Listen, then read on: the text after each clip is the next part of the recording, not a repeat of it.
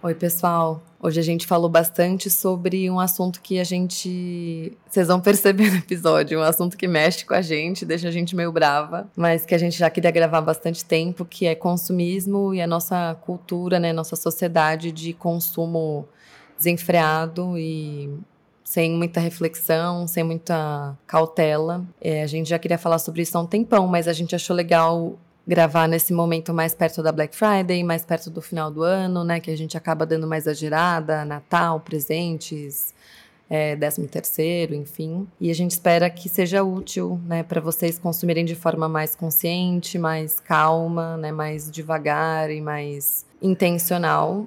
Não só nessa época, né, mas sempre. Inclusive, a gente trouxe até algumas dicas de como se vacinar para talvez conseguir navegar esse, esse, período de final de ano com mais, com mais calma no consumo. Só a gente só pede desculpa adiantado, porque acho que a gente deu uma desabafada, a gente se estendeu um pouco no, no episódio, mas a gente estava com saudade de gravar juntas. E esse é um assunto bem bem importante, né? Acho que na vida de todos nós. Então, a gente espera que vocês gostem e que o episódio seja útil. Então, vamos lá. Um beijo.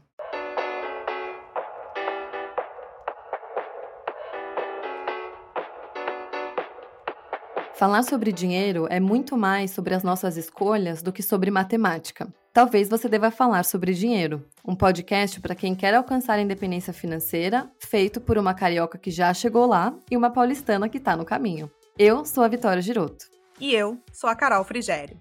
Aqui, falar de dinheiro não é tabu e a gente ama. Bora?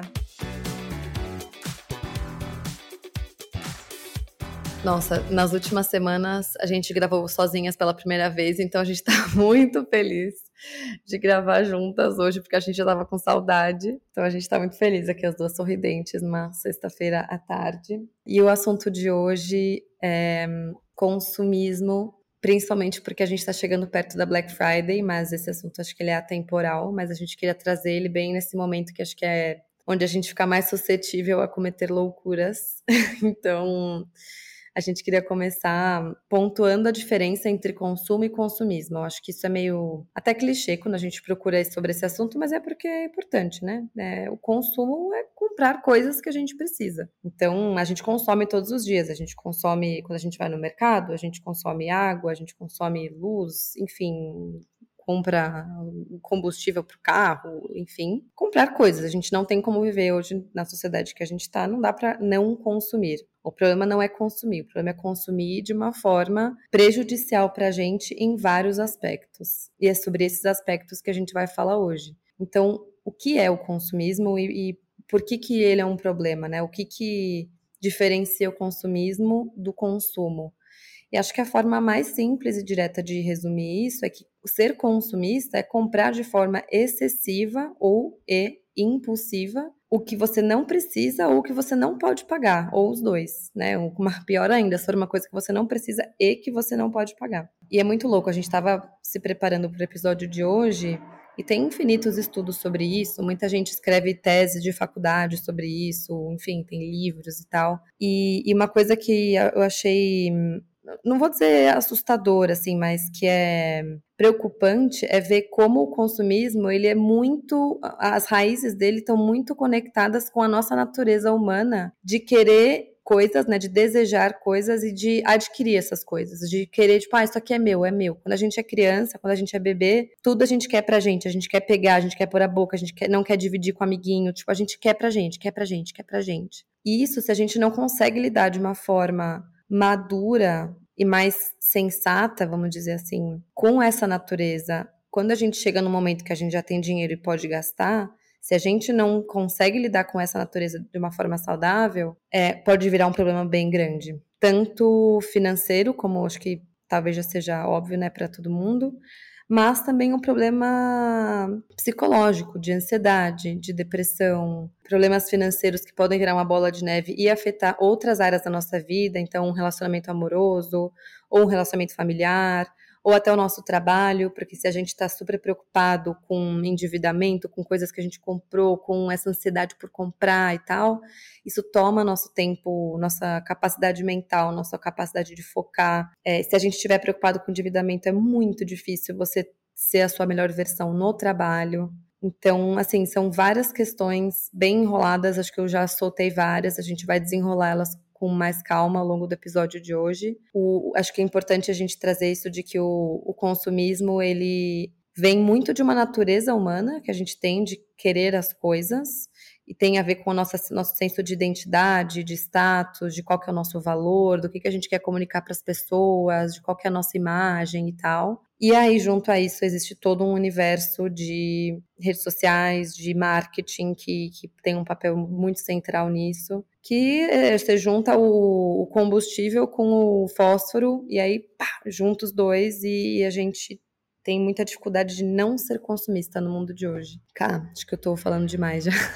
Não, eu tava ouvindo aqui você falando, e aí eu tava já olhando aqui, né, nos tópicos que a gente ia falar no roteiro, mas eu falei, não, calma.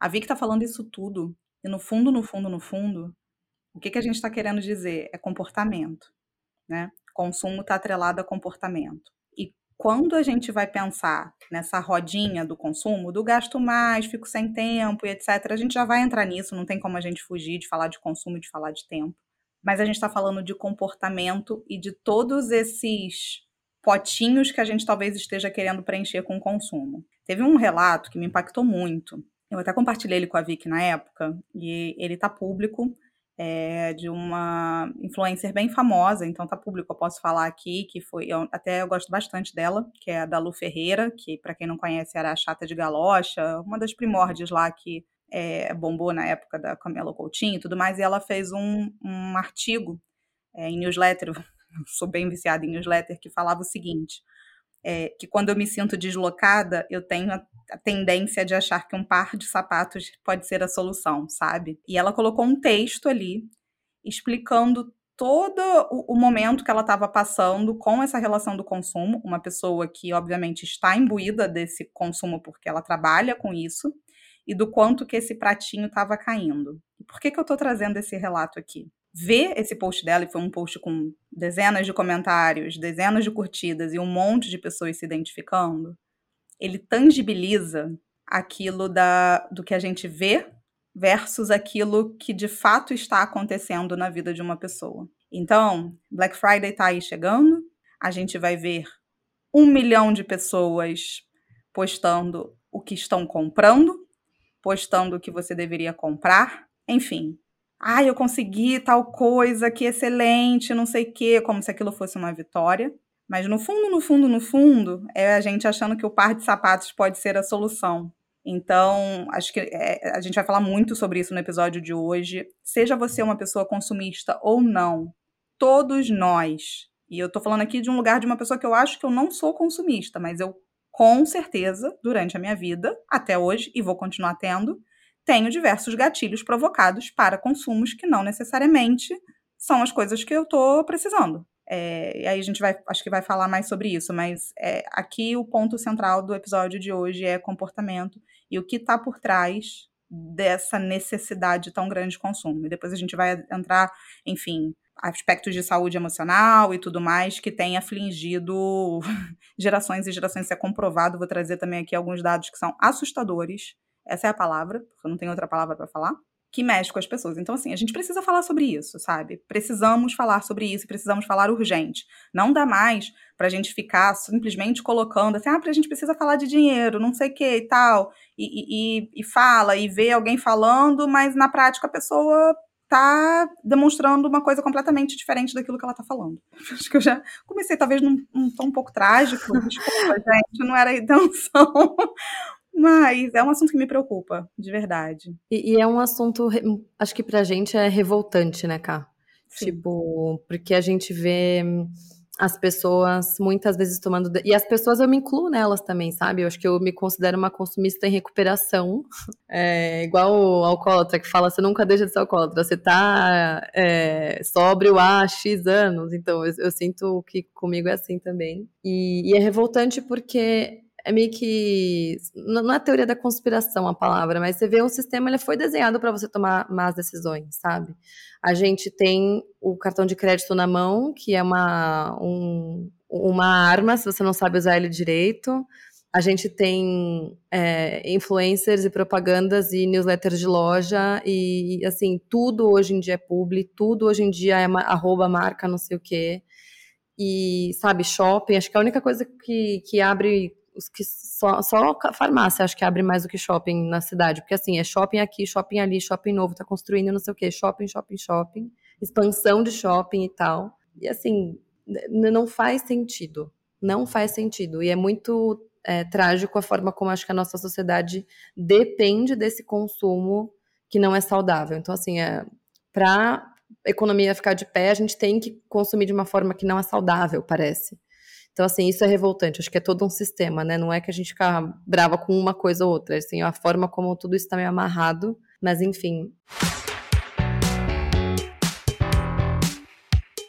Te ouvindo falar assim, ah, é um, todo um sistema, é todo um sistema. Eu, eu tô tentando ampliar cada vez mais o meu olhar, assim, sabe? Eu não sei, acho que eu tô numa fase de talvez eu fiquei tanto tempo focada num negócio que agora eu tô querendo, assim, explodir, assim, e, e pegar novas perspectivas. E eu vejo, e com razão, muita gente falando assim: ah, é porque o sistema capitalista e eu sou explorado e não sei o quê. Eu não estou tirando esse, o, o, o eixo. Mas o meu ponto é: que engrenagem a gente faz parte desse sistema? Qual é a engrenagem que a gente faz parte dele? Porque a gente se colocar no papel de ah, uma sociedade capitalista e que não tem, enfim, não, não dá para viver nela e tudo mais, etc. Mas eu sou a pessoa que também estou querendo fazer o tudo aqui agora eu também sou a pessoa que estou querendo talvez preencher vazios ou qualquer outra coisa do gênero com esse consumo elevado. Eu também sou a pessoa que pego esse consumo e posto para falar para o meu coleguinha do lado uhum. que eu estou bem. Eu também sou a pessoa que pega o dinheiro que eu não tenho para comprar um tênis e, e, e não sei das marcas. Eu não estou falando que aqui. Que eu não preciso, provavelmente. Exato.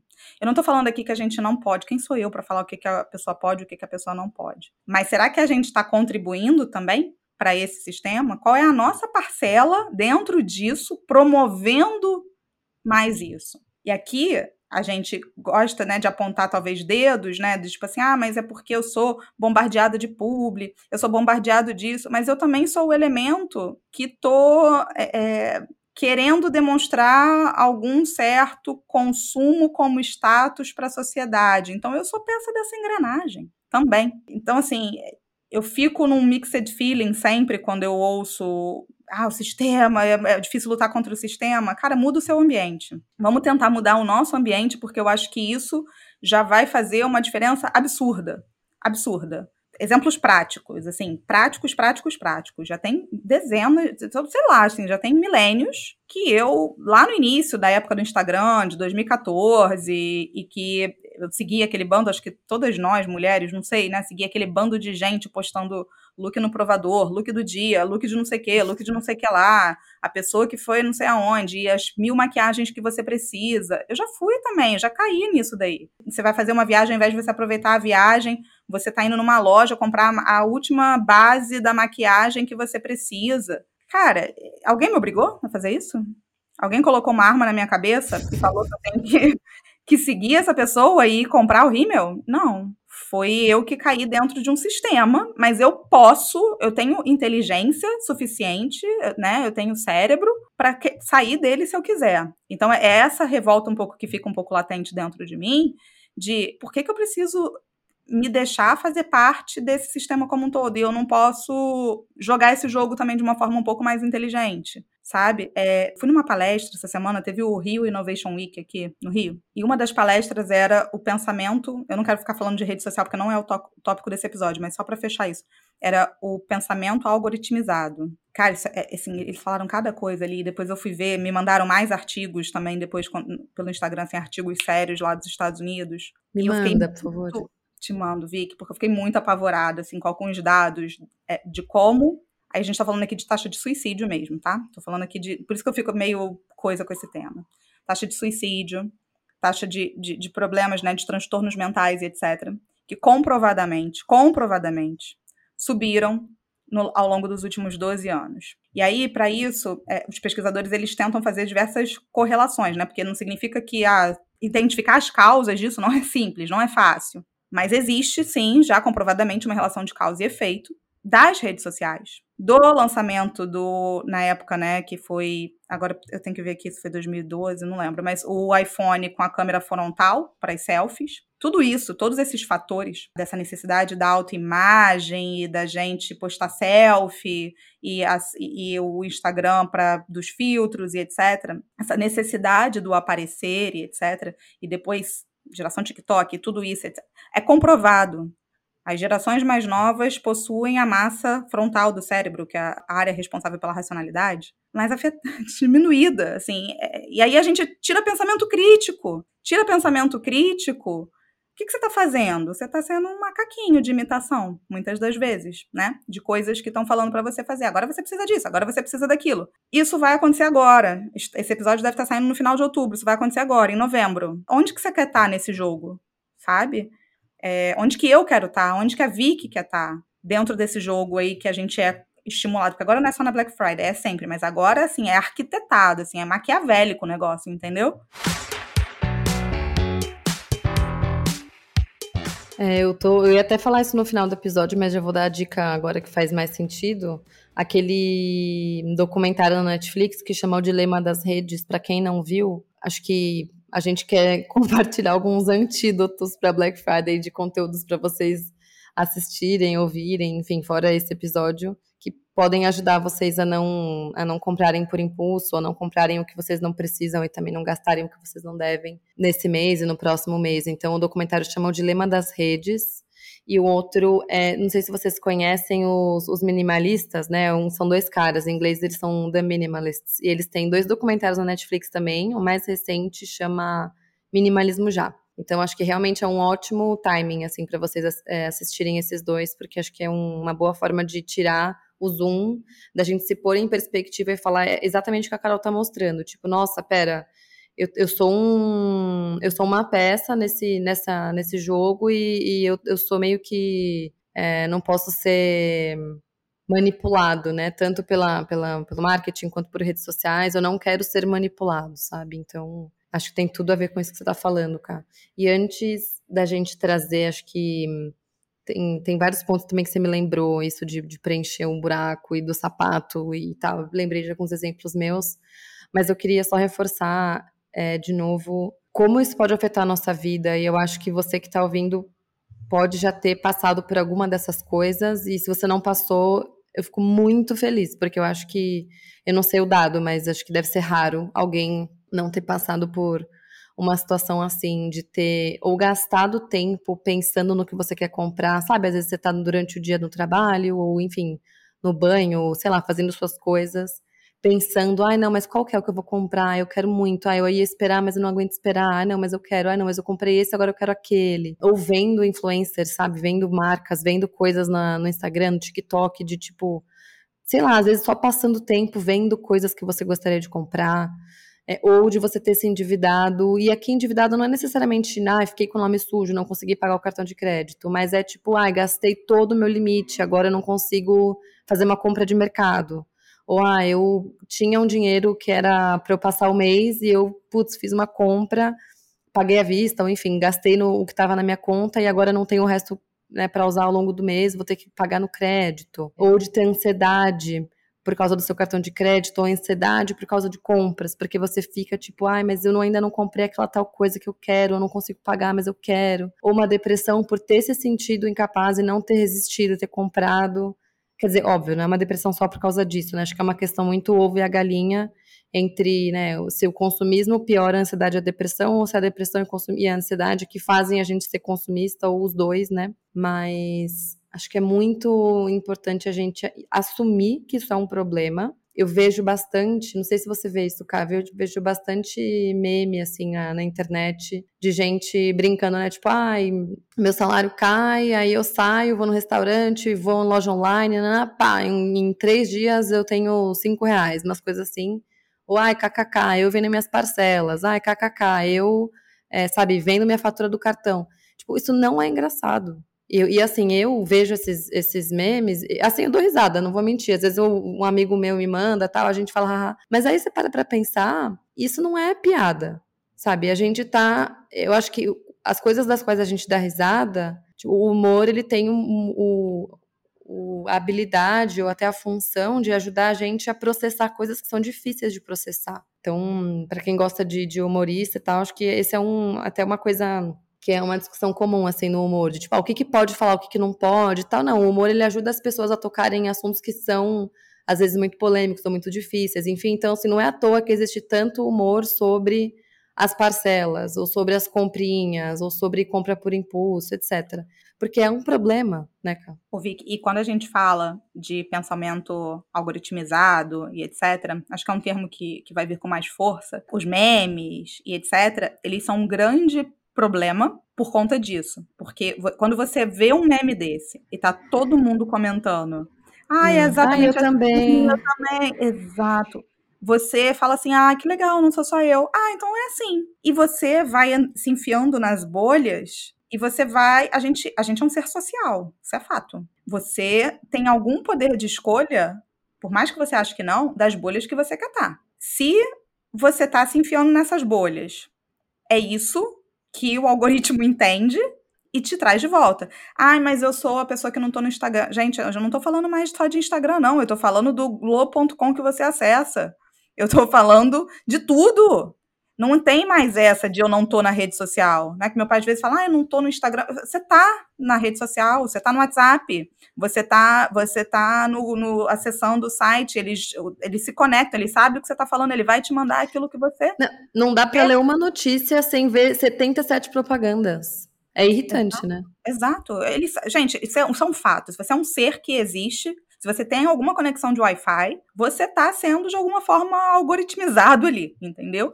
Então, assim, só que você ainda tem poder sobre aquilo que você está recebendo. E você tocou num ponto, Vic, que eu não tinha parado para pensar e que é fundamental também, que é, cara, olha, é um tempo duplo. Olha que loucura. A gente, agora eu, eu tô vendo a Black Friday, porque eu me sinto assim, cara, e eu fico assim, cara, se eu me sinto assim, que eu acho que eu sou mais para uhum. controlada, eu fico pensando no resto, porque eu ainda me acho controlada. Então, assim, o que, que acontece na Black Friday? Literalmente, ela me faz parar e eu fico, eu e meu marido, igual duas baratas tontas, assim, a gente tá precisando de alguma coisa? A gente tá precisando. De... Pensa aí, pensa aí, porque se a gente tá precisando de alguma coisa, a hora é agora. Aí a gente lembra dos exemplos mais, tipo assim, sei lá, fralda, sabe? Tipo, um negócio assim, bem. Pensa porque a hora é agora, porque vai perder a oportunidade. E, e, cara, isso desperta real e oficial, entendeu? Então, a gente gasta um tempo precioso pensando naquilo que a gente tá precisando para não perder a oportunidade. A gente normalmente acaba comprando a fralda mesmo, né? Mas tudo bem. E, de, e você perde esse tempo, depois você perde qual é o outro tempo? Pagando aqueles boletos. E quando você tá perdendo seu tempo pagando os boletos, como assim, Carol? Tô perdendo tempo pagando os boletos. Não precisa chover no molhado, né? Tempo é dinheiro por que, que tempo é dinheiro? De onde que vem essa frase? Porque se você está trabalhando, se você está fazendo qualquer coisa para ganhar dinheiro, isso é necessário na nossa sociedade, a gente goste ou não goste, a gente ache legal ou não ache legal, ainda não inventaram uma outra forma. Nós vivemos nessa sociedade capitalista. Ponto. Então, se eu estou trocando meu tempo por dinheiro, eu gostaria que esse dinheiro estivesse indo para algum lugar que efetivamente me trouxesse alguma satisfação. Se eu estou colocando um sapato para preencher um vazio, ele vai me trazer aquela, né, aquela dopamina rápida ali, instantânea, e não vai me trazer o que eu preciso de fato. É esse artigo que essa essa blogueira escreveu, blogueira no bom sentido, tá? Ela se autodenominando, não tô tão pejorativo não, já falei, eu gosto dela. Se vocês quiserem acompanhar, eu, eu gosto dela mesmo, da, da Lu Ferreira. É, inclusive assino, pago pelo, pelo conteúdo dela, porque eu acho que ela deu um salto é, muito grande de sair desse lugar, né? Ela fala disso ela está entrando em conflito, né, com essa questão da publicidade, etc, e tentando achar um caminho porque está indo contra os valores pessoais dela. Ela poder falar isso abertamente representa o que muita gente pensa e tem vergonha de falar. Então, assim, é, o que eu estou querendo dizer com isso é: precisamos reconhecer que temos um problema. Precisamos reconhecer que temos um problema. A gente só reconhece que a gente tem esse problema se a gente de fato encara ele e olha para a nossa saúde financeira como a gente olha para nossas outras saúdes. Física, emocional. Como é que está essa saúde financeira? Agora, se eu simplesmente não entendo a minha vida financeira como uma questão de saúde, eu vou arrastando e vou arrastando e vou preenchendo esses vazios com sapato, com roupa, com livros, até livros, gente, até livro, uhum. né? Eu posso comprar livro, porque livro pode. Até livro, se você tá com 10 livros e não tá conseguindo ler, tem alguma coisa errada também. tá mostrando algum, alguma compulsão ali que você não está percebendo. E todos nós podemos ter, né? Pode ser no vinho. Quantas pessoas têm 50 mil garrafas de vinho em casa? Precisa? Para que isso, né? É. E eu acho que isso conecta em um dos que a gente vai falar, né? De tipo, todos os motivos pelos quais a gente consome em excesso, porque consumir, de novo, faz parte da vida, mas em excesso e um deles, esse exemplo do vinho, acho que é perfeito. É tipo, o que você quer mostrar para as pessoas, né? Qual é a imagem que você está querendo criar de si para os outros? Ah, é que você é uma pessoa fina, uma pessoa sofisticada. Ah, por isso eu tenho uma. Como é que chama? Uma adega climatizada, caramba, quatro. Ou só, ah, tenho mil vinhos, tenho não sei o quê, eu assino vinho. Nada contra a gente se tomarem vinho, tá tudo certo. O, o ponto é os excessos eles dizem algo, né? Eu acho que resumindo, de qualquer coisa, de livro.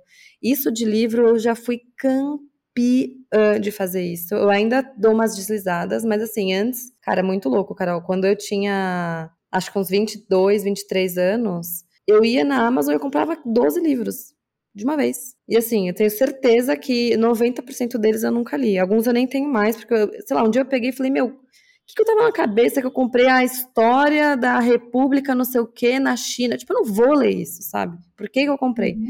Então, eu acho que muito do nosso consumo é, é, a gente, quando compra algo, a gente está votando em quem a gente quer ser. Ah, eu quero ser uma pessoa culta, vou lá e compro o livro. Ah, eu quero ser um conhecedor de vinho. Ah, eu vou lá e compro 10 garrafas de vinho. Ah, eu quero ser descolado, vou lá e compro uma jaqueta bonita. Eu quero ser não sei o quê. E eu me peguei pensando nisso por causa de roupa de exercício. Quantas vezes eu não comprei roupa de exercício, mas eu fazia exercício uma vez a cada duas semanas. Para que, que eu tinha cinco shorts? Para que, que eu tinha, sabe, quatro tênis? Então, um dia que eu parei para pensar, cara, eu tô comprando isso por quê? Ah, porque eu tenho um desejo de ser essa pessoa que faz exercício. Para fazer isso, não é comprar shorts, é sair da, tirar a bunda do sofá e fazer exercício. Tipo, é isso que vai preencher o que tá me fazendo falta. Ah, Mas não é isso que a gente mais... ouve, né, Vicky? Não é, é, isso que a gente É, o que a gente ouve, não. O que falta é o tênis, por isso que você não corre. É porque falta uhum. esse tênis aqui. E eu acho que é muito da nossa narrativa também. Tipo, eu não acho que é só externo. Obviamente, o externo, a gente é bombardeado com incentivos para consumir. Mas eu acho que tem muito da gente ir pelo caminho mais fácil e mais gostoso, sabe? É, ah, é mais gostoso comprar um tênis do que eu tirar a bunda do sofá e correr. Então eu vou comprar o tênis e eu vou falar para mim que é por isso que eu não tô correndo ainda. Só que aí o tênis vai chegar, uma hora eu vou ter que botar ele no pé e vou sair ter que correr, sabe? É, o, o livro. Cara, legal, você quer ser culta, mas o que vai te fazer ser mais culta é ler os 150 livros que você já tem e não o, o próximo que você comprou. Tipo, você já tem um monte de livros. Se você não leu aqueles, por que, que você vai ler o próximo? É, é muito mais difícil a gente construir quem a gente quer ser do que só comprando. Ah, eu quero construir essa imagem da pessoa, sei lá, atleta. Cara, é difícil ser atleta, é difícil sair da cama de manhã, é difícil você continuar correndo quando você começa a ficar com o coração ofegante e tal. Quer dizer, o coração não, ou o fôlego uhum. ofegante. Putz, você quer ser autêntica, você quer ser estilosa. Tipo, tem muito mais a ver com a sua atitude, com a sua forma de viver a vida do que você usar uma jaqueta bonita. Enfim, eu acho que é importante a gente fazer essa reflexão, né, de o que que a gente está querendo comunicar e para quem e por que com aquela compra? Porque acho que esses buracos que você comentou que a gente quer preencher, acho que o vazio existencial ele existe para todo mundo. E acho que por isso que, já entrando no ponto, vou, a gente está dando uma mudada aqui no roteiro, mas por isso que terapia é tão importante para a gente falar de dinheiro. Assim, porque a gente gasta com as coisas por um motivo, a gente comete excessos por um motivo, não só com compras, né? Pode ser com comida, pode ser com álcool, pode ser com outras coisas. E esses excessos, eles dizem algo nosso que não tá encaixado, né? Que não tá em paz, assim. Não, é... total. E, e, eu acho só, Vicky, que nem todo mundo aqui tem dinheiro também para, sei lá, fazer terapia ou qualquer coisa do Sim. tipo. Sabe como que a gente. A gente vai se, se atentando. Eu, por isso que eu trouxe tanto esse post dela aqui, porque eu acho que ele diz muito. Que é sabendo os bastidores das outras pessoas. Óbvio que a gente não sai, né, com, com pessoas desconhecidas contando tudo da nossa vida, não é isso que eu tô querendo dizer. Mas é tão normal a gente achar que, ah, não, mas é porque a minha amiga tá assim, tá assado, você não sabe nada do que ela tá passando. Tô aqui falando de um exemplo de uma pessoa que publicou isso, né, para trocentas pessoas lerem e que leva uma vida que todo mundo jamais imaginou que ela estava passando por um problema daquele, de ter que picotar o cartão de crédito. Ela fala ali, eu precisei picotar o meu cartão de crédito e me proibir de fazer qualquer tipo de compra durante 60 dias. Gente, isso é muito forte.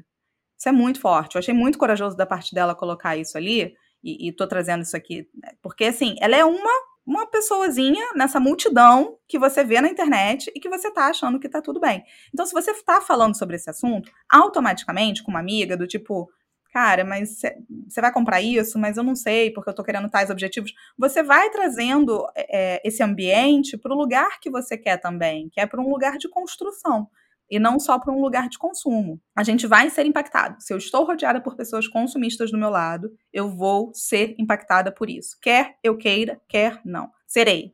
Então, na rede social eu posso deixar de seguir a pessoa. Às vezes na minha vida, talvez eu não vá poder deixar de ser amiga das pessoas. OK.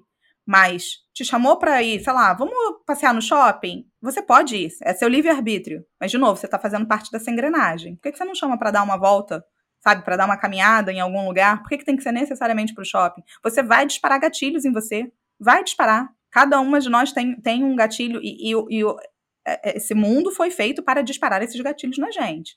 Então, é entender né, como que eles estão sendo usados e tentar moldar o seu ambiente. Teve um, uma série que é muito boa, não tem nada a ver com consumo, mas que é, é a Hundred Year, não é Hundred Year Life, não, gente, desculpa, das Blue Zones, como é que é o nome uhum. Esqueci, das Zonas, Zonas Azuis. Azuis. É, é, Viva Bem até os 100 anos, alguma coisa assim, o nome. E o episódio... Muito bom. É muito bom, é muito bom. A série inteira, o seriado inteiro é sobre, enfim, viver mais e melhor e etc. Mas o ponto principal que eu, eu adorei, assim, ele termina, não é spoiler não, vocês podem ver do mesmo jeito que não vai perder a graça.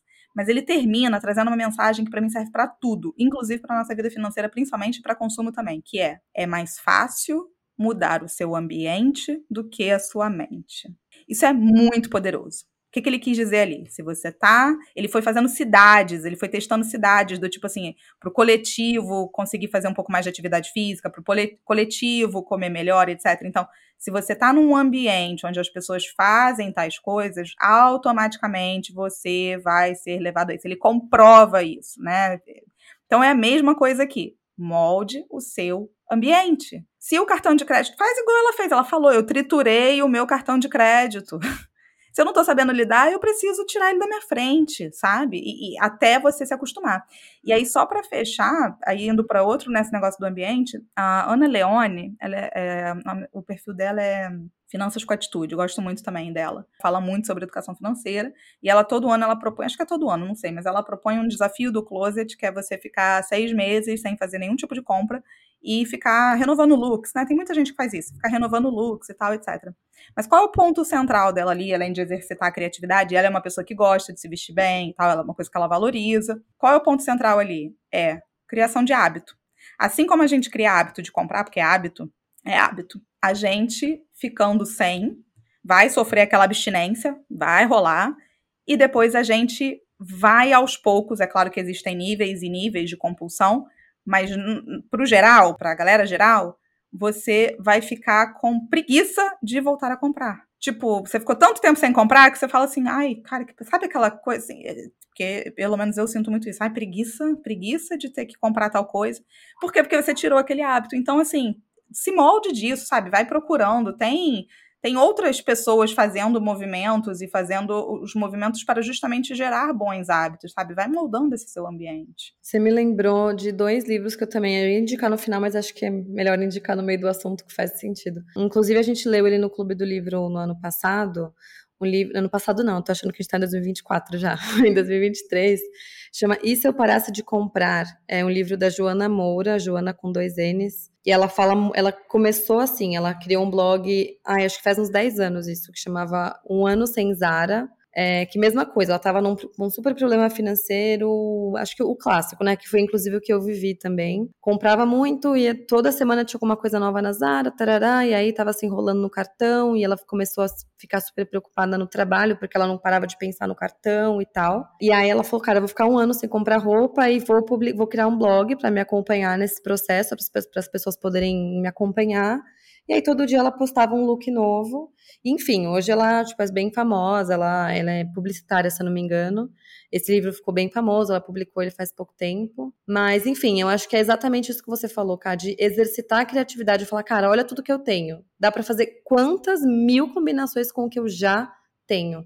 E até quando a gente estava preparando o roteiro, eu tinha colocado aqui como dica uma coisa que tem me ajudado muito é usar o Pinterest, por exemplo. Ah, eu tenho, sei lá, é, hoje eu quero usar essa blusa preta. Às vezes eu jogo no Pinterest, tipo, looks com blusa preta. Ou, ou eu jogo inglês, às vezes que tem mais resultados.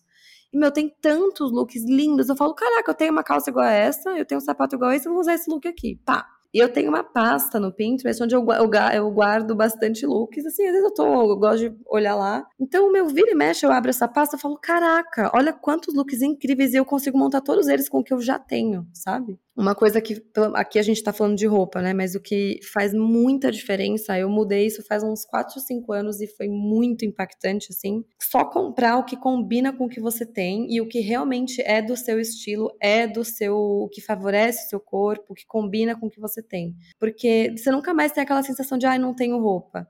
Na real, a gente não é que não tem, a gente não tem nada que combine, né? A gente tem um monte de coisa aleatória sem uma estratégia dentro daquele guarda-roupa. Hoje, putz, quase todas as minhas calças combinam com quase todas as minhas blusas. Eu tenho poucas jaquetas que são super coringa, tipo, ah, uma jeans, uma marrom, tipo, uma cinza, uma preta. Assim, pá, não precisa ter uma laranja, uma vermelha, uma não sei o quê. É, enfim, aí cada um adapta isso pro seu estilo, mas tipo, ter coisas que combinem. E aí você não precisa ter 20 jaquetas, 20 calças, porque você tem poucas coisas que fazem muitas combinações. Mas enfim, a gente acabou entrando na roupa e eu queria antes dar um passo atrás e falar isso que você falou de mudar o ambiente, cara. É, vou dar um exemplo. Que eu, eu acho que eu não falei não sei se eu já falei antes no pod, eu não falei para quase ninguém, eu acho isso. Mas no ano passado, quando eu comecei a namorar com o meu atual namorado, ele fazia faculdade, é, olha eu, faculdade, fazia academia na Bodytech do shopping JK Guatemi, aqui em São Paulo. E eu tava num momento tipo, ai, ah, quero começar a fazer exercício, né? Tô parada há um tempo, quero voltar. Beleza, vamos fazer juntos. Só que é uma academia dentro de um shopping. E de um shopping bem caro, a propósito. E eu lembro que no dia que eu me inscrevi, eu pensei, falei, puta, mas você vai conseguir ficar entrando no shopping duas, três vezes por semana? É uma coisa que não é comum para mim mais. Eu nunca mais vou em shopping, isso é muito raro. É, eu nunca vou em cinema de shopping mais, eu não, não vou em loja de shopping, enfim. E aí, cara, em dois meses naquela academia, o, os meus hábitos de consumo mudaram, cara. Não sei se eu tinha comentado com você, eu tinha? Não, não sabia, não. Nossa, assim, vou dar dois exemplos. Um, no primeiro dia que eu fui na yoga, para mim foi um passo, assim, eu falei, caraca, vou começar o hábito. Comecei, sabe? Quando vê aquela empolgação, tipo, oba, agora vai. Saindo da, da yoga, era tipo umas sete e meia da noite, eu falei, ah, deixa eu dar uma passadinha na Sephora. Sephora, Sephora, sei lá, nunca sei. Enfim, comprei várias coisas que eu não precisava. Resumindo. Outro exemplo. Um dia eu fui pra academia e eu esqueci de levar meu tênis. Ao invés de eu ir pra casa, o que, que eu falei? Ah, tem loja de tênis aqui. E tipo, eu já tenho vários tênis.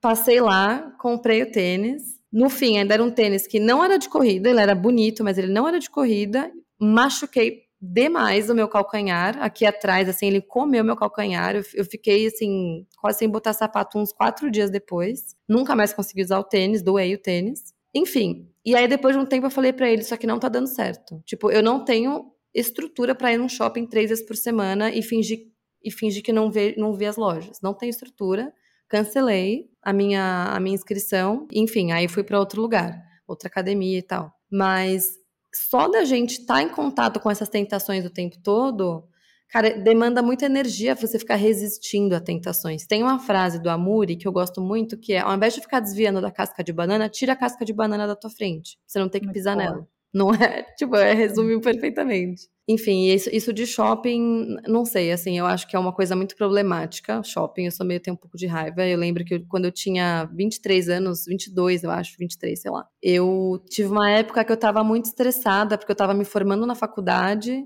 e eu não sabia se eu ia ser efetivada ou não. Eu tava trabalhando bastante, estudando bastante, fazendo TCC, tipo, tava sobrecarregada. E nessa época, eu desenvolvi, assim, foi uma fase super curta, uma fase de, assim, três semanas, que teve começo, meio e fim. Mas eu tive uma fase em que eu saía do escritório, antes de ir para a faculdade, eu passava no shopping, eu trabalhava na Faria Lima e eu ia, era perto do shopping Iguatemi. E aí eu ia comprar um batom.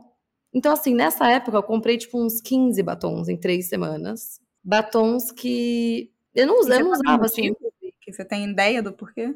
Era a minha forma de relaxar, era o que me dava prazer.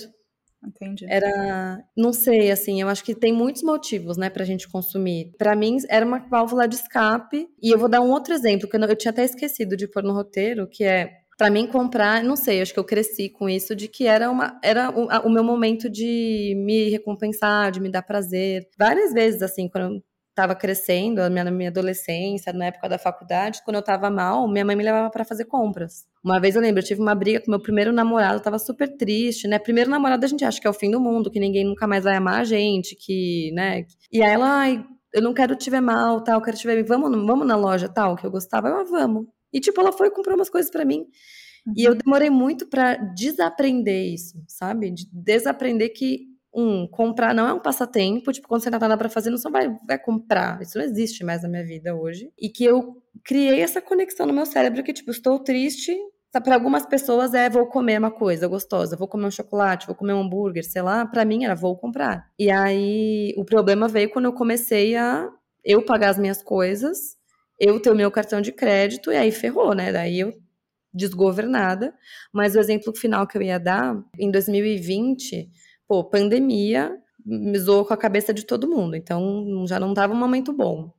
E aí, no final do ano, teve uma época muito difícil, que foi quando a minha mãe teve câncer de mama. Hoje tá tudo bem, mas na época a gente não sabia se ia ficar tudo bem. E logo depois que ela ficou doente, o meu namorado, na época, ele tinha trauma de ir em hospital, porque ele tinha tido problemas é, de saúde na família tal. E aí eu falei, pô, minha mãe tá com câncer, não sei o quê. E ele falou, eu não consigo passar por isso com você. Não vou aguentar essa barra, não. E terminou comigo. Então, assim, no meio da pandemia, e aí minha mãe teve câncer, e aí meu namorado terminou comigo. E eu tava super infeliz no trabalho, foi uma época horrível. No dia que a minha mãe tava na cirurgia, ela fez uma dupla mastectomia.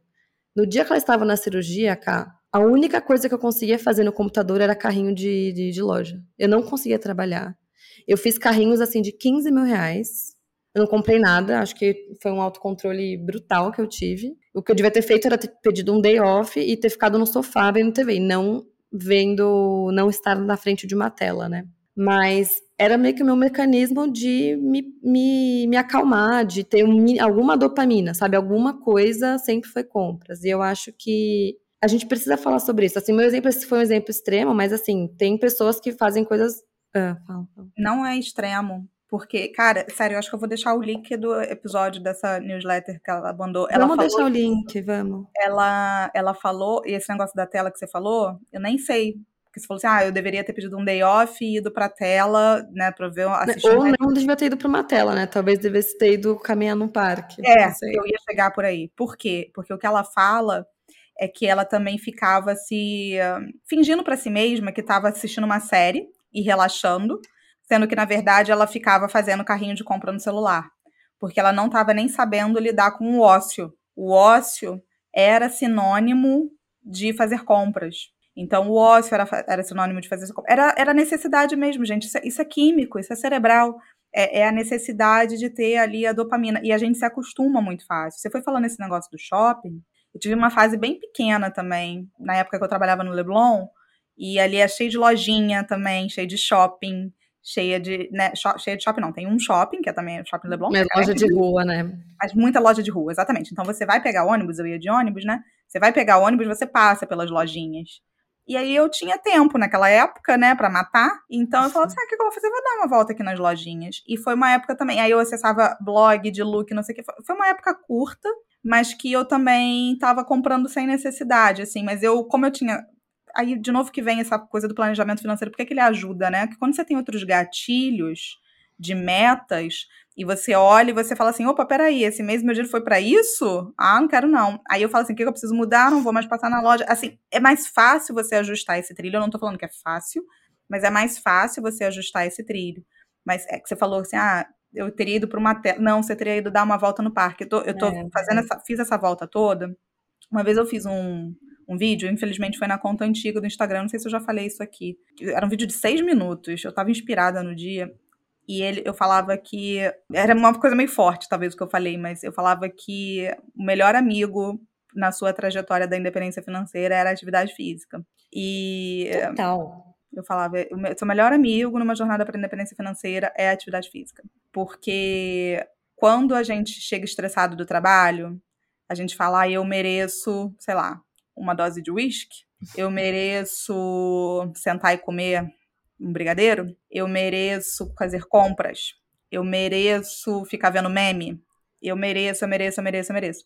E quando você tem atividade física já incorporada como hábito, você quer jogar essa, a, essa energia para a atividade física, sabe? Tipo, preciso descarregar. Às vezes você vai descarregar raiva, às vezes você vai descarregar tristeza, às vezes você vai descarregar alegria, mas é um momento de você, sabe? Cara, é atividade física. Então é, um, é, uma coisa positiva. Claro que a gente também pode ter uma compulsão para atividade física, tá? É, é, existe, isso é, isso é real, de pessoas que também chegam no nível. Mas até você chegar nisso. Queria ter essa compulsão. é porque assim, eu, eu, nunca cheguei. Eu já flertei, vai. Eu já flertei. É a pessoa que, que vai para correr maratona, pedal, eu já flertei, eu acho, um pouco assim com isso. Mas existe um limite físico. Então, né, tipo, não é fácil você. Você pode até flertar, mas é, é, muito mais difícil você chegar nesse lugar do que no consumo que tá ali, do que no brigadeiro, do que no uísque, etc. É muito mais fácil você, você ir para isso. Todos nós temos, todos nós. Se a gente achar que a gente não tem algum tipo de lugar que a gente coloca o nosso escape, caramba, você é um uhum. robô. Todos uhum. nós temos. Então a gente precisa tentar entender a melhor forma de canalizar isso, sabe? Por isso que eu acho que a atividade física é clichê. Ai, não aguento mais as pessoas falando isso. Cara, é clichê, mas é assim. E é um clichê do bem, porque você tá automaticamente tirando a sua compulsão de um lugar que pode ir para o consumo para uma atividade física que está gerando tudo que é químico, está gerando tudo isso que você precisa, a dopamina, né, a serotonina, a endorfina, tá gerando, tá gerando, então tá, só que tá vindo de um outro lugar. Então eu queria é, chamar a atenção para isso, assim, acho que é fundamental. E não tem essa de não consigo porque eu não tenho. Cara, é caminhada, é qualquer coisa, é o que tiver ao seu alcance, entendeu? A pandemia veio para mostrar que a gente faz exercício físico dentro de casa se a gente quiser. Então, eu acho que é uma excelente válvula. E uma outra coisa que eu queria falar sobre esse negócio de exercer a criatividade, às vezes quem tá ouvindo fala o seguinte: ah, eu não me identifico tanto com esse negócio de look, porque eu nem ligo pra roupa e tal. Sei lá, por exemplo, eu não ligo tanto. Era uma coisa até que eu queria ligar, mas tá demorando para ver se ligar. É, eu não ligo tanto, não sei o quê. Cara, talvez vocês não saibam, mas podem dar um pause aí, olha o, a, a, a imagenzinha do, do nosso episódio, tá? Cara, eu uhum. e a uhum. Vicky, a gente poderia ter ido fazer foto em estúdio, uma, um super branding, não sei das quantas. Ai, mas para ter o podcast, eu preciso de um estúdio, eu preciso contratar um fotógrafo, eu preciso. Cara, a gente foi. Preciso! Gente... Exato. Exato. Eu preciso. Sem isso não dá. Sem isso não tem qualidade. Gente, eu tô de biquíni na foto do podcast. confessar. Estou. É um vestido com uma alcinha de biquíni. Era a foto que tinha de frente, porque eu não tenho mais foto, porque todas as fotos eu tô com meu filho. Entendeu? Eu falei, vi que eu não tenho foto. Achei uma foto antes, então eu tô até melhor nessa foto, porque eu tava mais jovem. Mas, cara, era o que tinha, entendeu? E a gente fez a capa, e uma hora a gente vai ter uma foto maravilhosa, e uma outra hora a gente vai ter alguma coisa, e talvez um dia vocês vão ver a gente gravando no estúdio. Mas, cara, é, essa, a gente falou um pouco sobre isso no episódio passado, sobre educação financeira infantil, né? Da escassez uhum. de gerar criatividade. A Maria trouxe isso, e é muito real. Então, a gente ter controle e limitações estimula a nossa criatividade. Parece contraditório, mas não é. Não, mas Estimula é. o você fazer com o que você tem, sabe? Total. E Black Friday é isso. Ela, ela é o contrário, né? Aquela abundância de coisa.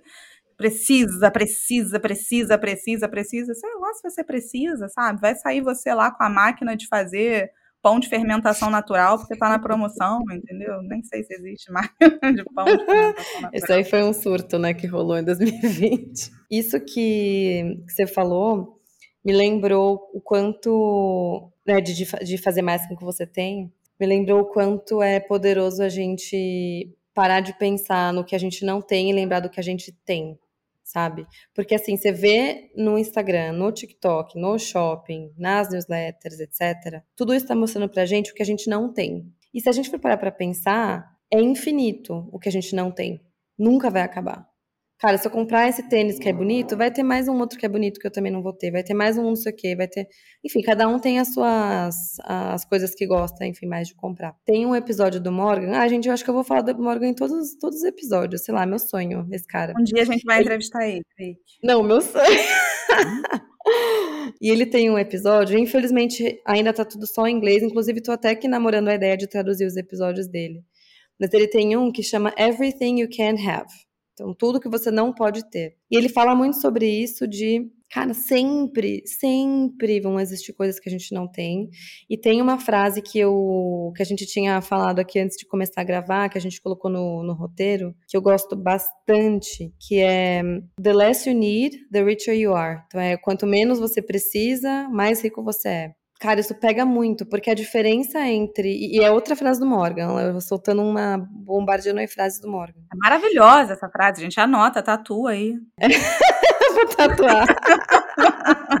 vou tatuar na minha mão, porque aí quando eu pegar a carteira, eu vou olhar na hora. É, a outra frase dele é tipo a diferença entre o que você tem e o que você quer é o seu ego. Então, esse delta é tudo que você ainda quer preencher para mostrar para os outros ou para si mesmo, ou provar algo, sabe? Ou comunicar algo. E é, é esse delta. O que eu tenho versus o que eu não tenho, esse gap é o meu ego. Então, quanto menor seu ego, é boa, né?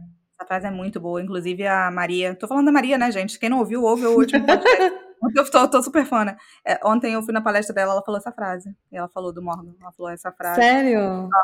Ela falou exatamente essa frase. Caraca. Ai, deve ter sido muito legal esse evento, gente. Eu queria morar no Rio às vezes. Uma coisa que eu sinto bastante, cara, não sei se você sente, mas eu tenho uma sensação, com, principalmente com roupa e sapato, que é uma coisa que você usa e que vai, entre aspas, gastando, né, ao longo do tempo. Eu acho que essa a obsolescência programada, comigo, ela venceu. E eu tô tentando desaprender isso. Por quê? Eu tenho dó de usar as coisas. Eu fico pensando, cara, eu tenho esse tênis.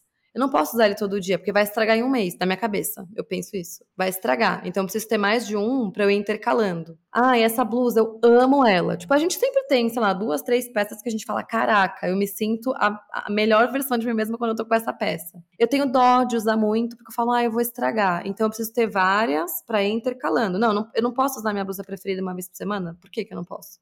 Tipo, na minha cabeça, eu vou estragar as coisas quando eu usá-las. Eu não lembro agora, foi algum podcast que eu ouvi. Eu vou, vou lembrar e depois eu, se eu achar, eu coloco no, no link. Mas a menina falou, cara, meu, minha avó me deu uma blusa, ela comprou numa feira, sei lá, nos anos 80, uma blusa linda, toda cheia de estampa, não sei o quê. E, sei lá, 20 anos depois ela me deu. E aí minha blusa preferida e tal. Imagina a gente hoje olhar para uma roupa que a gente tem e falar, cara, daqui a 20 anos eu vou dar essa blusa para minha filha ou para minha neta. Tipo, eu olho para as minhas roupas de uma forma tão, cara, isso aqui é desca não descartável no sentido de que eu vou jogar no lixo, mas de que uhum. parece que as coisas vão estragar. E realmente acho que tem um pouco disso, de que antes as coisas duravam muito mais e hoje é, é, menos comum, né? Tipo, meia calça, antigamente, a minha calça você arranhava ela com faca e o negócio não rasgava. O negócio era bruto, não. sabe? E, e, eu acho que tem real. E não é só esse negócio de, ah, porque você tá comprando baratinho, não. Porque às vezes você gasta um dinheiro no uhum. negócio que custou caro e o negócio acaba. Eu acho que isso é muito real. Isso não é uma sei. droga. É. Não, é porque acontece. E aqui, assim, eu não vou dizer que eu tenho a solução. Não acho que a solução é, ai, compre de qualidade, o um negócio que vai ser mais caro, que você falou. Às vezes o mais caro não é de qualidade. Não sei, eu acho que aqui fica uma reflexão, porque eu também não tenho a resposta, mas para mim o que, o que eu acho que é mais é, tipo, não ter dó, sabe? Mesmo se você gosta muito, usa, usa, usa, sabe? E outra, cuidar das peças. Eu tenho pensado muito nisso porque eu desenvolvi um hábito de mandar consertar as coisas ao invés de, ah, vou me desfazer então. Ah, rasgou não sei o que, eu levo na costureira. Ah, manchou, ah, eu vou tingir. Por exemplo, eu tô usando bastante calça legging agora que eu finalmente vou ter a fazer exercício de verdade e não é na academia do shopping. É, umas calças minhas, eu fico com muito calor quando eu faço exercício, muito. É, mesmo quando tá frio, assim, eu começo a fazer exercício, eu já quero tirar a blusa, já tô com calor, eu já fico assim ofegante. E aí eu falei, ah, tenho poucos shorts, tenho poucas bermudas, mas eu tenho várias leggings. O meu primeiro impulso foi, vou comprar bermuda. Aí eu não lembro quem foi que falou, se foi a minha personal, se foi minha mãe, não lembro. Falaram, meu, por que você não manda cortar suas leggings? Aí eu falei, ah, acho que não vai ficar legal, mas vou tentar, só para provar que vai ficar ruim. E ficou perfeito. Eu levei uma bermuda de modelo, o resto eu tinha duas leggings, a costureira cortou, ficou perfeito. Eu não precisei comprar uma, uma bermuda nova. Eu gastei 20 reais na costureira versus 150 numa bermuda nova. Enfim, eu acho que essa relação que os nossos avós tinham com consertar, com usar bastante, com, sabe, não ter 20 coisas iguais, ter tipo uma, duas, e aí usar essas coisas de verdade, é uma mentalidade que eu tenho tentado desenvolver, assim, que eu acho que a gente precisa resgatar, né, cara, na, na nossa, na forma como a gente funciona. É essa questão da criatividade que a gente falou. E, e um outro ponto também, agora diferente, mas que é importante para quem quer lidar, tem muita gente que tem aflição de ver dinheiro. Isso é real. Então, e tem que então, gastar, uma, né? É, tipo, ah, juntei um dinheiro ali, eu preciso gastar. Juntei um dinheiro ali, eu preciso gastar. A frase que você falou da tirar a casca de banana da frente, se isso hum. é uma questão, tira o dinheiro da frente. Tira o dinheiro da frente, coloca essas mini metas, tira ele da frente. Black Friday vai chegar? Qual é a sua meta de investimento para novembro? Se você não tem, você deveria ter. Então, volta lá no episódio de orçamento e tudo mais. Se você não tem, você deveria ter.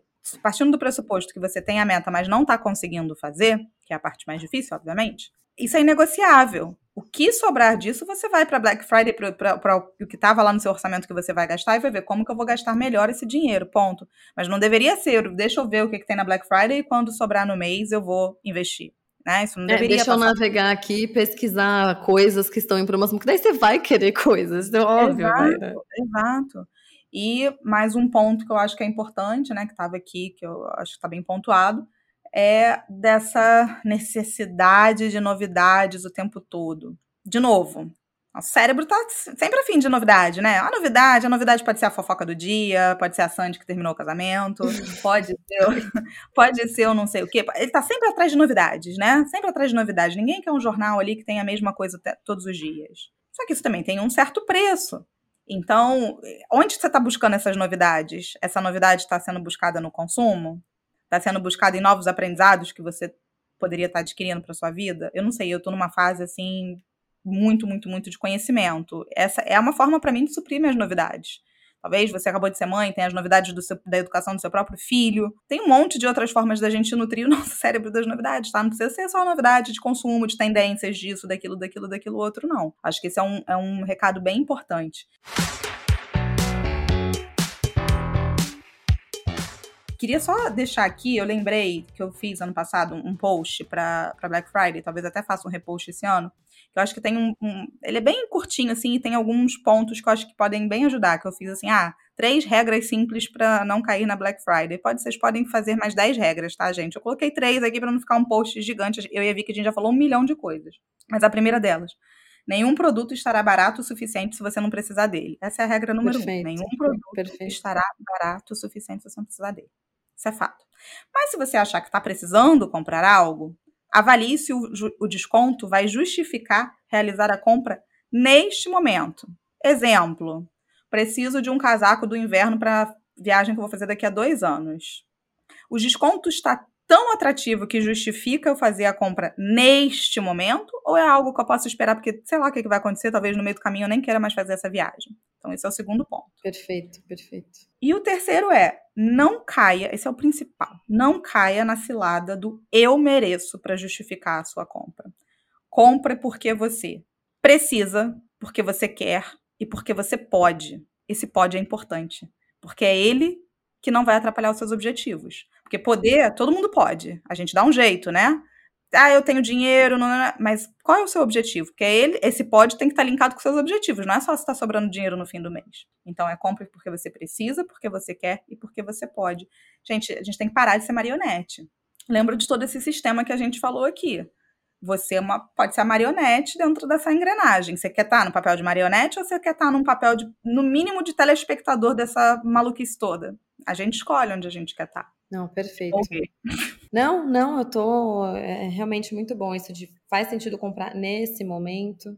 É, eu acho que é sempre bom lembrar que essa não vai ser a última promoção, né? Vai ter Black Friday no que vem, vai ter Black Friday no ano seguinte, vai ter queima de estoque pós-Natal, vai ter queima de estoque de final do, sei lá, do verão, vai ter, assim, tem muita promoção ao longo do ano, tem dia do cliente, dia do não sei o quê. Então, né, calma, essa não é a última promoção da sua vida. E, e uma coisa que eu acho legal, né, eu tenho tentado achar sempre um equilíbrio, porque eu sempre fui muito 880 e 880 nunca funciona muito bem para mim, né? Tipo, seja com dieta, seja com dinheiro, enfim. E aí também não vou demonizar comprar algo, mas aí o ponto, eu tenho tratado, acho que não o Black Friday, mas assim, consumo no geral, como igual quando eu vou no mercado. Uma coisa é eu ir com a minha lista do mercado e outra coisa é eu passear no mercado. Se você for passear, você vai gastar três vezes mais do que você precisa, e não vai comprar um monte de coisa que você não precisa, enfim. Então, assim, tudo bem você comprar algo na Black Friday se é algo que, né, de acordo com as regrinhas da Carol que eu achei maravilhosas. E aí vai com a sua listinha, tipo, meu, ah, eu preciso, sei lá, acabou, hum, não sei, o meu shampoo e é um shampoo lá diferentão que eu gosto de comprar. Tá bom, Tudo bem você comprar seu shampoo, mas assim, você não vai passear no site, comprar três cremes, dois shampoos, três não sei o quê, o sérum, que aí você ia gastar 100 reais, você vai gastar 700, sabe? Então, acho que é importante, talvez, você achar esse seu equilíbrio fazendo uma listinha. Ah, o que que eu, do que, que eu preciso? Eu tenho uma amiga que ela fala: ai, meu namorado é tão organizado com dinheiro que ele compra as coisas só na Black Friday, ele faz uma lista ao longo do ano. E ela falou: ele só compra, tipo, cueca na Black Friday. E até isso ele espera, ele sabe qual que ele quer, a quantidade, ele vai e compra. E, cara, tudo bem. Acho que desde que. É exatamente o que você falou, né, Cá? Tipo, realmente tá mais barato? Eu preciso de fato, né? Porque senão não adianta o negócio estar tá de graça. Eu não preciso, eu não vou gastar. E eu acho extremamente inteligente queria ser essa pessoa, inclusive. Eu queria chegar nesse nível de organização que é do fazer a lista ao longo do ano do que você está uhum. precisando. Uhum. Porque isso é muito, muito, muito inteligente. Porque você vai tendo tempo para pensar das coisas que você precisa, para quando chegar uhum. o momento da compra, você tá convicto de que é isso. E não é a, a, compra, e não a lista que você montou em um dia, porque a Black Friday tá chegando e você precisa montar. Sabe? Você precisa. Quem falou que você precisa montar, né? Tipo, é, precisa aproveitar. É, é. O negócio é forte. O negócio é forte. Então, acho, acho super inteligente. Inclusive, é, tem né, técnicas, assim, falando de técnicas, igual você ficar um tempo sem gastar, etc., tem a técnica da lista também, né? Que é não compre, guarda, tira o print, tira foto, seja lá o que for, e espera necessariamente três dias. Espera. Você pode até voltar lá e comprar. A chance de você voltar é menor. Então, essa também é uma, uma técnica muito boa. Essa, para mim, foi uma das mais eficazes, assim, de verdade. Assim, eu, sendo uma pessoa que já tive impulsos bizarros, essa foi uma das que mais me ajudou, porque eu lembro que o que me dava vontade de comprar logo, e aí isso servia para qualquer coisa, não era só roupa, ou só maquiagem, ou só livro, para qualquer coisa. Era, putz, eu amei esse sapato, eu amei esse livro, eu vou comprar porque daqui a um mês eu vou, vou esquecer dele. Se eu deixar para falar, ah, vou comprar só o mês que vem, puta, eu vou esquecer dele, eu não vou lembrar. Depois que você cria a, a grande ferramenta incrível de só guardar numa listinha, eu fui deixando uma listinha no meu. É uma aba da minha planilha de, de finanças. Eu criei uma aba que chama Wishlist e eu vou pondo lá. Muito e foi bom. maravilhosa. É, porque foi maravilhosa por dois motivos. Primeiro, porque passou instantaneamente essa coisa de eu vou esquecer que essa saia de cetim linda existe. Não, não vou esquecer. Eu não, eu não só anotei, como eu botei o link. Assim, é impossível esquecer. E além disso, foi poderoso porque com o tempo, cara, eu fui vendo né, essa lista aí aumentando. Às vezes eu tirava coisas, às vezes eu abria e falava, puta, nem quero mais esse tênis. Ou ah, não tô de boa, não quero mais comprar essa blusa. Mas também me impactou porque eu comecei a somar os valores da minha wishlist. Porque daí você vê quanto custam essas coisas que a gente quer comprar por impulso. E aí dá um baque, sabe? Teve um dia que eu fui lá, fui anotando, porque é bom, você vai pondo pra fora, né? Fui jogando pra fora. Falei, ah, quero isso, quero aquilo. Fui anotando lá. Ai, quero muito essa blusa, quero muito não sei o que, esse perfume, eu adoro perfume. E sei lá, um dia minha, minha wishlist estava tipo 6 mil reais. E quando você planeja o ano, é, agora a gente está chegando no final do ano, em breve a gente vai fazer esse, esse momento gostoso de planejar o ano que vem, o que, que a gente quer fazer, realizar, investir e tal. E sei lá, eu não penso, falo, ah, vou gastar 5 mil reais com coisa X. Ah, uma blusa, um perfume. Você fala, imagina, né? Você pensa no orçamento do ano, esse valor. Não. Só que aí quando você vai ver realmente as coisas que você tem vontade de comprar por impulso, é muito mais do que esse valor que você já achava muito.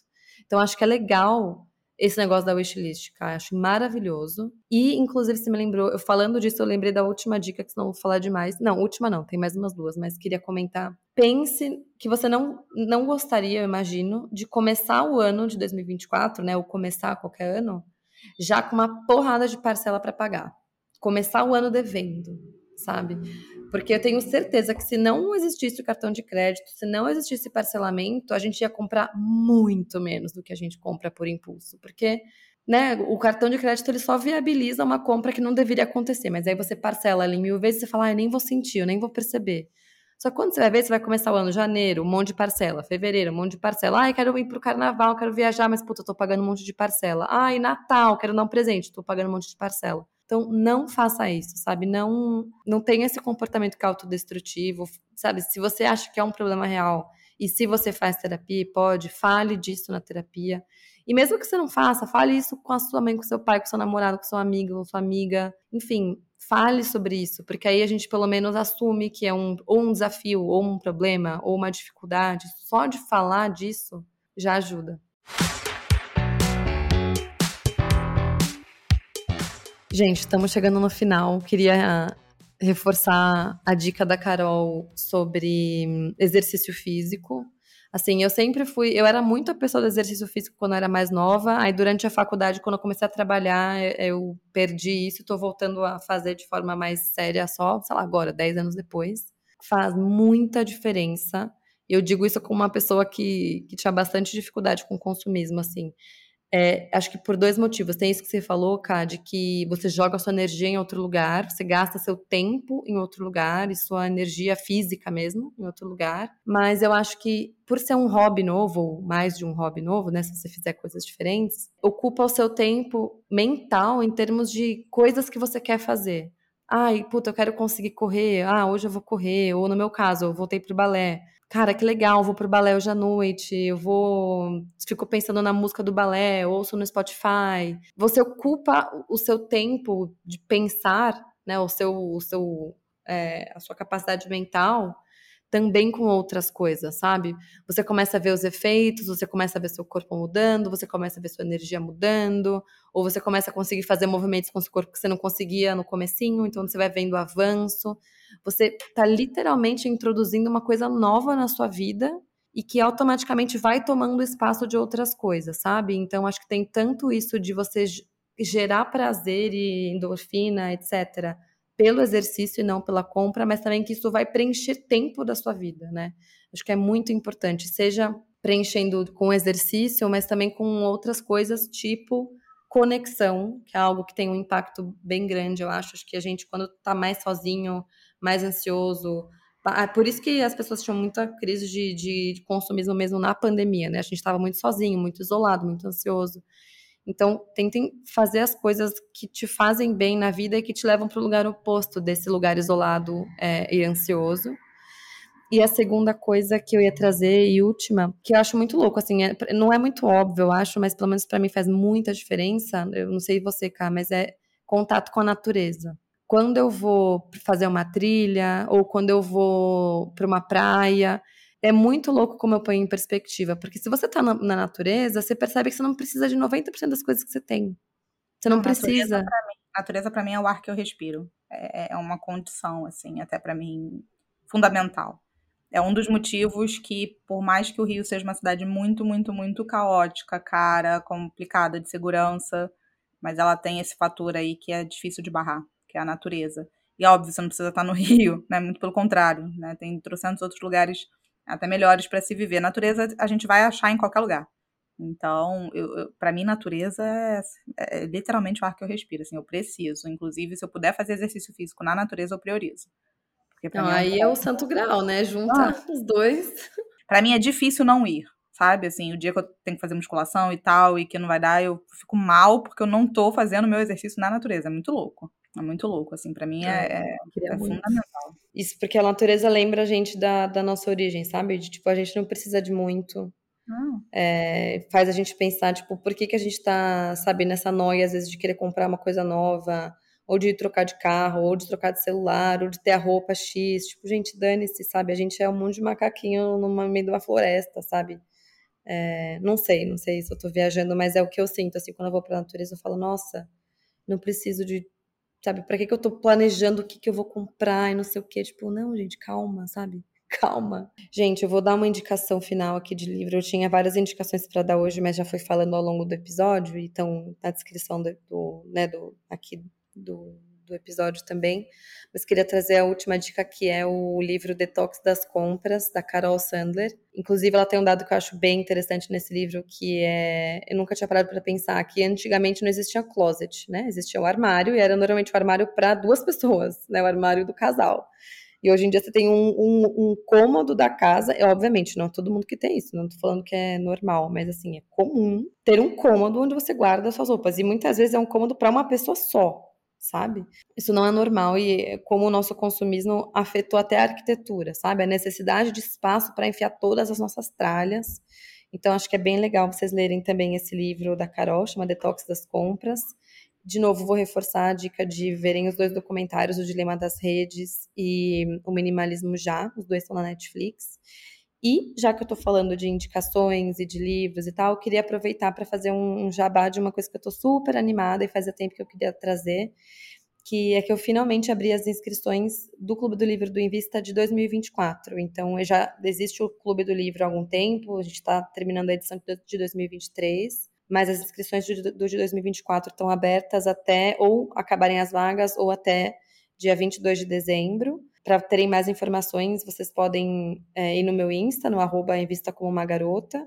Mas é super simples para se inscrever, para pedir mais informações, se vocês quiserem. As informações estão lá no Insta, mas também podem me mandar um oi no e-mail oi@invistacomomagarota.com. Só pedir lá Clube do Livro e eu, eu passo tudo, falo quais são os livros. Já tem as datas de todos os encontros do ano que vem, vão ser nove livros, então vão ser nove discussões, uma a cada seis semanas para a gente ter um espaçamento ali bom entre cada leitura. E além disso, é, foi uma coisa que eu senti falta, e as meninas comentaram que elas sentiram falta no clube desse ano, foi ter momentos para a gente se encontrar como grupo que não fossem só para discutir o livro, que fossem para a gente falar das nossas finanças também, porque é muito legal, gera uma conexão, né, do grupo de evoluindo ao longo do ano, de discutindo os livros e crescendo e tal, aprendendo.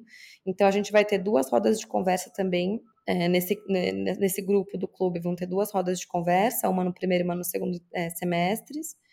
Semestre? Semestre? Semestre. Vão ter duas sessões de tira dúvida. Então, vão ser sessões mais práticas, assim, de compartilhar a tela e no site mostrar como é que faz para comprar o investimento ou como é que faz para abrir a conta na corretora. Enfim, o que vocês quiserem, o que as participantes quiserem. É, vão ser sessões mais, assim, para eu pegar na mão e fazer junto. Quero que as participantes se sintam super amparadas e num, num lugar assim de comunidade para tirar dúvida, para investir na prática. Então, é isso. Então, o valor do clube, a partir de 30 de outubro, ele sobe para 350 reais para o ano todo, né? Um valor só, um pagamento só. E depois, em dezembro, se o pagamento for feito em dezembro, sobe para 380. E aí estão inclusos esses nove encontros, mais os nove, né? encontros sobre os livros, mais duas rodas e mais duas sessões de tira dúvida. Então é isso. Só mandar e-mail para pedir mais informações ou para se inscrever. É isso, tá bem conectado do que a gente falou do ambiente, né? Você tá uhum. no teu ambiente ajuda muito, ajuda muito a manter. Eu vou dar uma última dica aqui, gente, que eu não falei ao longo. Tem um blog que se chama Aposentada aos 30, se vocês derem um Google. Enfim, a Lilian, é, um dia a gente vai trazer ela aqui também, porque ela tem uma história bem bacana. Ela é do movimento FIRE, é, e ela foi bem faca na caveira, digamos assim, porque ela era a pessoa mega consumista, de se né, atinar marcas, é, tinha que estar tá sempre tudo do bom e do melhor, etc. Até que um dia ela percebeu que isso não ia levá-la para caminho que ela queria. E ela deu um twist duplo carpado, sei lá como é que fala, mudou muito. E foi com um outro extremo, assim, da, do corte de gastos mesmo. E ela, no blog dela tem muito conteúdo de valor. É, ela atingiu a independência financeira cedo, mas ela não esconde de ninguém que ela é extremamente frugal, é, num nível que eu acredito que seja absurdamente acima da média das pessoas, mas ela, ela conta ali também muito do como ela fez e de como a gente troca o nosso tempo, que é o nosso bem mais precioso, em troca de gastos. Acho que assim é uma super inspiração. A Lilian é uma querida. É, então acho que vale assim olharem os posts lá que, que tem bastante, bastante conteúdo de valor. Acho que é isso por hoje. Espero que a gente tenha contribuído para um ambiente melhor para essa Black Friday que está vindo aí. Que a gente tenha conseguido plantar algumas sementes. Se vocês gostaram desse conteúdo, gente, compartilha. Significa muito pra gente quando vocês compartilham. Seja, não precisa ser necessariamente no Instagram, pode ser no grupo das amigas. É, qualquer compartilhamento tem muito valor. E deixem a gente saber também se vocês gostaram, se ficaram na dúvida de algum tema. É, é, super gratificante. Às vezes tá só eu e a Vicky aqui conversando, mas é, você tá ouvindo aí, tá participando da conversa com a gente. Então estende essa conversa, seja lá pelo direct do Instagram.